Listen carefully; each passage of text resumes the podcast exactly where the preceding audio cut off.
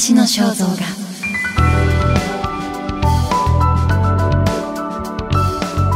デヴィ夫人の独白。第3話。国境を越えた愛。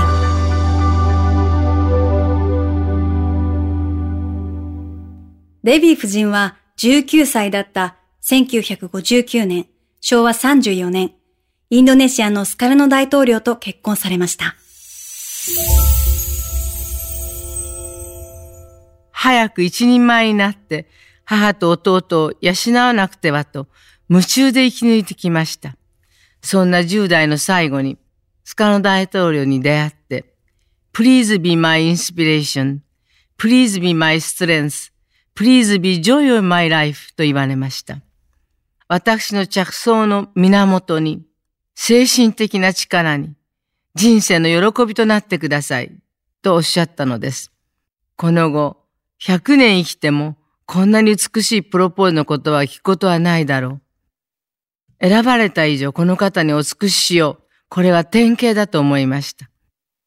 そして今までの苦労は、きっと神様がこれからの人生に立ち向かえるように試練を与えてくださったのだと思いました。スカーナ大統領と初めて出会ったのは1959年6月に帝国ホテルで行われていたティーパーティーです。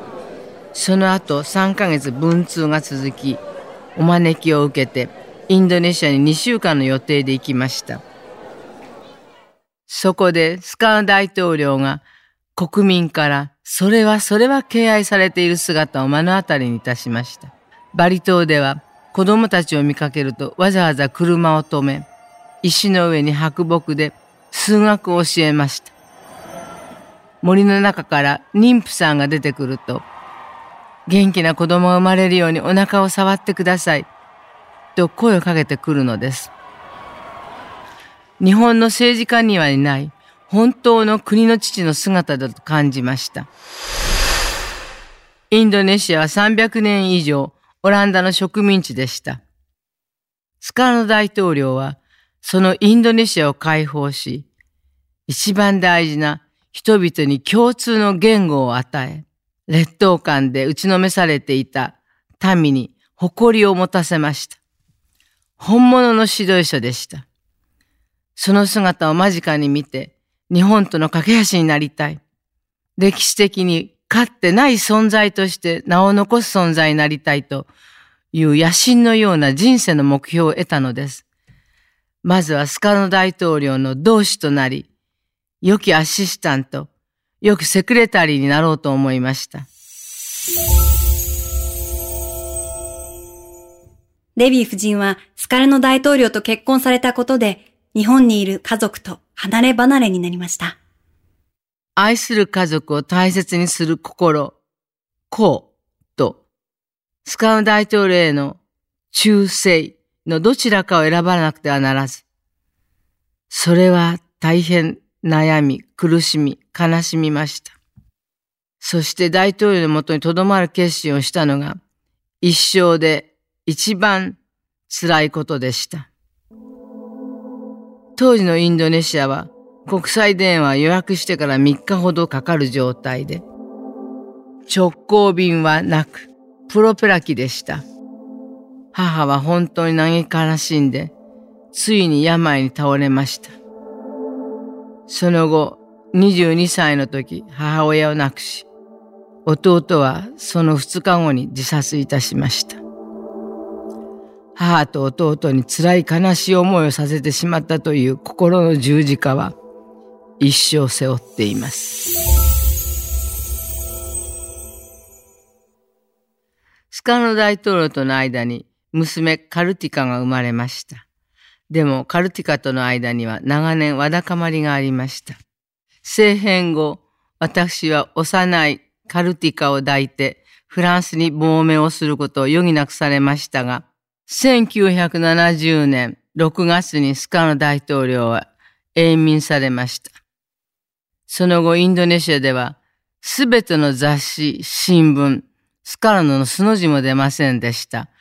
これまではインドネシアの各家にはスカノ大統領の写真が飾られ、すべての建物も大統領の写真でいっぱいでした。10年間、スカルノは完全に無視され、スカルノ派の人間たちは投獄されたり死刑にあったり、冷や飯を食わせられていました。1979年に、そのスカルノ家におめでたがありました。三男が結婚するということでした。その結婚式に招かれた私とカルティカは、ジャカルタに戻りました。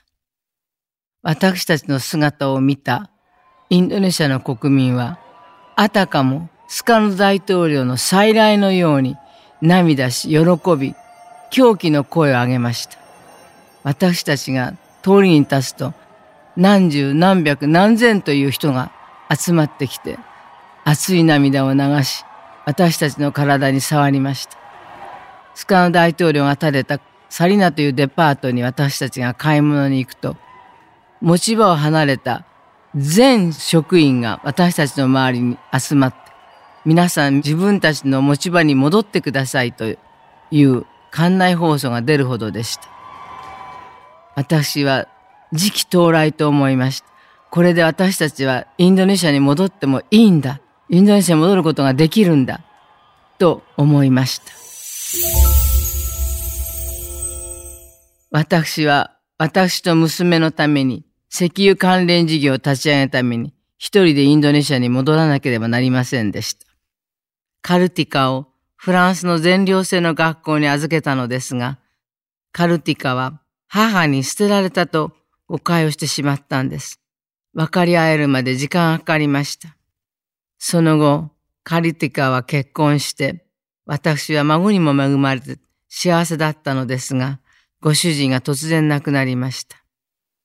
私も娘もそのショックから未だ立ち直れていません。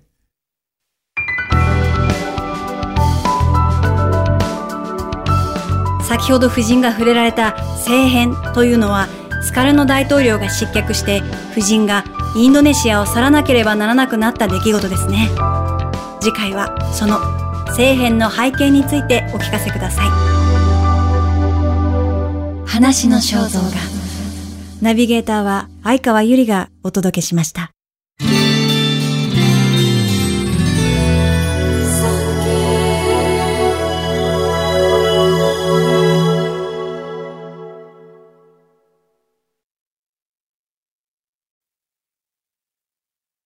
産経新聞社がお届けする戦後史開封。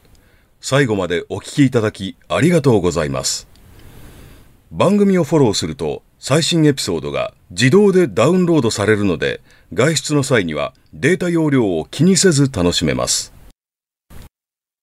番組右上のフォローボタンからぜひフォローをお願いします。また、Apple Podcast では高評価とレビューをお待ちしております。ぜひ皆様のご感想をお聞かせください。